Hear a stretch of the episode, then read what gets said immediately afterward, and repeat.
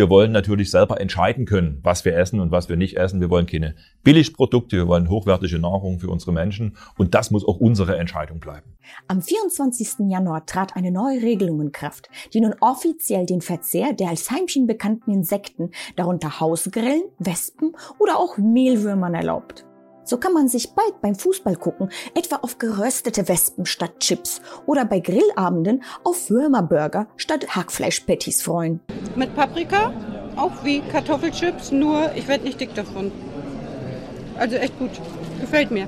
Die Politiker argumentieren das Ganze damit, dass die Insekten eine tolle Proteinquelle und reich an Vitaminen sind. Sie sind klimafreundlicher und sollen eine nachhaltige Alternative zu Fleisch sein. Wenn man die Liste aller essbaren Insekten, und das sind rund 2000 Arten, betrachtet, dann fällt auf, dass darunter auch die Bienen fallen. Seltsam, gelten sie doch wegen des Bienensterbens laut der Bundesschutzverordnung als besonders gefährdete Art, stehen unter Artenschutz und dürfen nicht getötet werden. Andernfalls droht ein Bußgeld von bis zu 10.000 Euro. Völlig paradox. Aber für den Verzehr gibt's eine Ausnahme, oder wie? Nun wird eine weitere Regelung diskutiert, die den Menschen das Containern erlauben soll.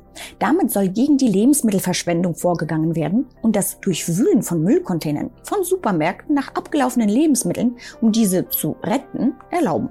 Aber all diese Regelungen und Initiativen haben einen gewissen Beigeschmack, wenn man betrachtet, dass immer mehr deutsche Bürger in die Armut rutschen und zunehmend auch die aus der Mittelschicht und auch die mit festem Gehalt.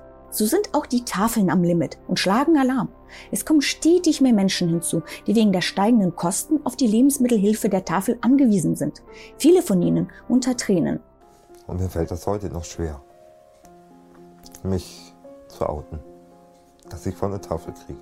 Doch dem großen Ansturm sehen sich viele Ausgabestellen nicht mehr gewachsen und müssen Aufnahmestopps verhängen. Wir haben gesagt, wir haben keine Plätze, wir haben nur so und so viel Prozent Plätze frei und fertig aus. Und das haben die akzeptiert.